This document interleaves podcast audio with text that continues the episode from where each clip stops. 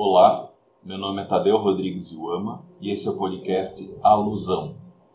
Capítulo 3. Édipo e a vítima expiatória.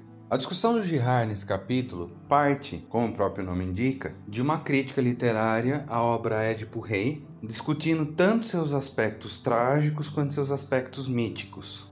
Não vou entrar nas nuances da peça Édipo Rei, mas o resumo aqui da discussão pertinente ao Girard é a questão de que os três protagonistas constroem um círculo de violência entre eles. E daí a primeira observação de Girard é que qualquer busca na origem dessa violência, que é impura, essa violência indiferenciada, como ele vem discutindo nos outros capítulos, é mítica. A gente não consegue marcar factualmente quem começou, quem está reagindo, então sempre vai para um polo transcendental. E daí uma questão interessante que ele traz é que a violência é a destruição da diferença. Então, o que eu penso aqui, é importante frisar que é uma interpretação minha. Se a violência é destruição da diferença, talvez a gente possa inferir que o sacrifício é destruição do semelhante. E isso vai se reforçar no argumento que o Girard traz no decorrer do capítulo, que é o seguinte: quando começa o ciclo de violência e, portanto, de destruição da diferença, em que tudo vai se confundindo. Talvez não à toa a gente use a palavra confusão tanto para designar essa ausência de diferenciação clara entre as coisas, quanto quase que como um sinônimo de conflito. Então, quando começa a confusão, tudo começa a ficar sem diferenciação. De repente, o termo que o Girard usa aqui é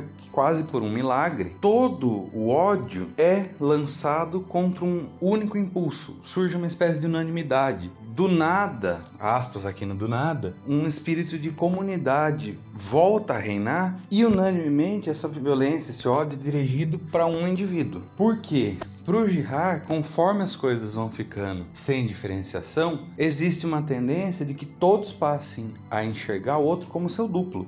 Nas palavras dele, se a violência uniformiza realmente os homens, se cada um se torna o duplo ou o gêmeo de seu antagonista, se todos os duplos são os mesmos, então qualquer um deles pode se transformar em qualquer momento no duplo de todos os outros, ou seja, no objeto de uma fascinação e de um ódio universais. Ainda, nas palavras dele, a universalização dos duplos e o desaparecimento completo das diferenças, que exacerba os ódios, mas torna-os perfeitamente incambiáveis, constitui a condição necessária e suficiente para a unanimidade violenta. Para que a ordem possa renascer, é preciso inicialmente que a desordem chegue ao extremo. Para que os mitos possam se recompor, é preciso inicialmente que eles sejam inteiramente decompostos. Ali onde, alguns instantes antes, havia 1000 conflitos particulares, 1000 pares de irmãos inimigos isolados uns dos outros, novamente existe uma comunidade, completamente una no ódio que lhe é inspirado por um só de seus membros. Todos os rancores disseminados em 1000 indivíduos diferentes e todos os ódios divergentes vão convergir, de agora em diante, para um indivíduo único, a vítima expiatória.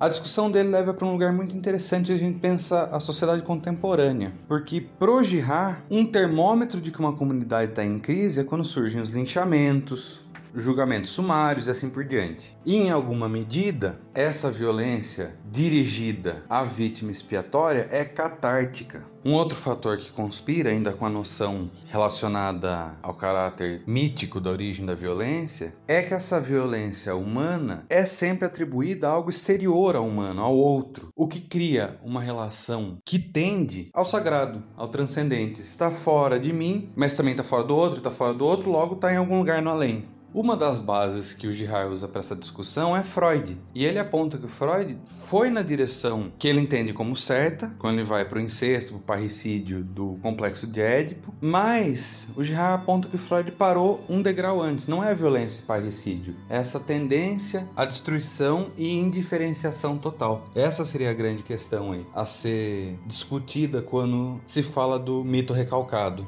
Depois dessa discussão em cima de Édipo Rei, o Girard vai trazer a segunda tragédia do Édipo, né, pelo Sófocles, que é o Édipo em Colona. No Édipo em Colona, o Édipo não é mais visto como maldito, mas como bendito. O motivo disso, nas palavras do Girard, é o seguinte: no momento supremo da crise, quando a violência recíproca que atingiu o paroxismo transforma-se subitamente em unanimidade pacificadora, as duas faces da violência parecem sobrepostas. os extremos se tocam. O pivô dessa metamorfose é a vítima expiatória. Assim, ela aparece reunindo em sua pessoa os mais maléficos e benéficos aspectos da violência. Ainda de acordo com Girard, de fato, em todos esses mitos, o herói atrai para sua pessoa, como um imã, uma violência que afeta toda a comunidade, uma violência maléfica e contagiosa, que será transformada em ordem e segurança através da sua morte ou triunfo. Isso me lembra e remete bastante a uma das primeiras frases do Girard no livro, que é: o sacrificado é ambivalente.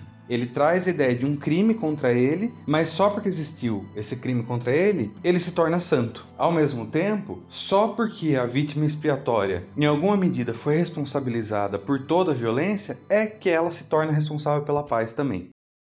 O podcast Alusão é uma produção técnica com intuito de divulgação científica. A trilha sonora dos episódios é a música intro do álbum Solitude, da banda Primordial Ardo, da qual faço parte. As imagens do podcast foram criadas pelo artista visual Luiz Falcão, a quem agradeço. Para entrar em contato, enviar e-mail para tadeu.rodrigues.iwama@gmail.com.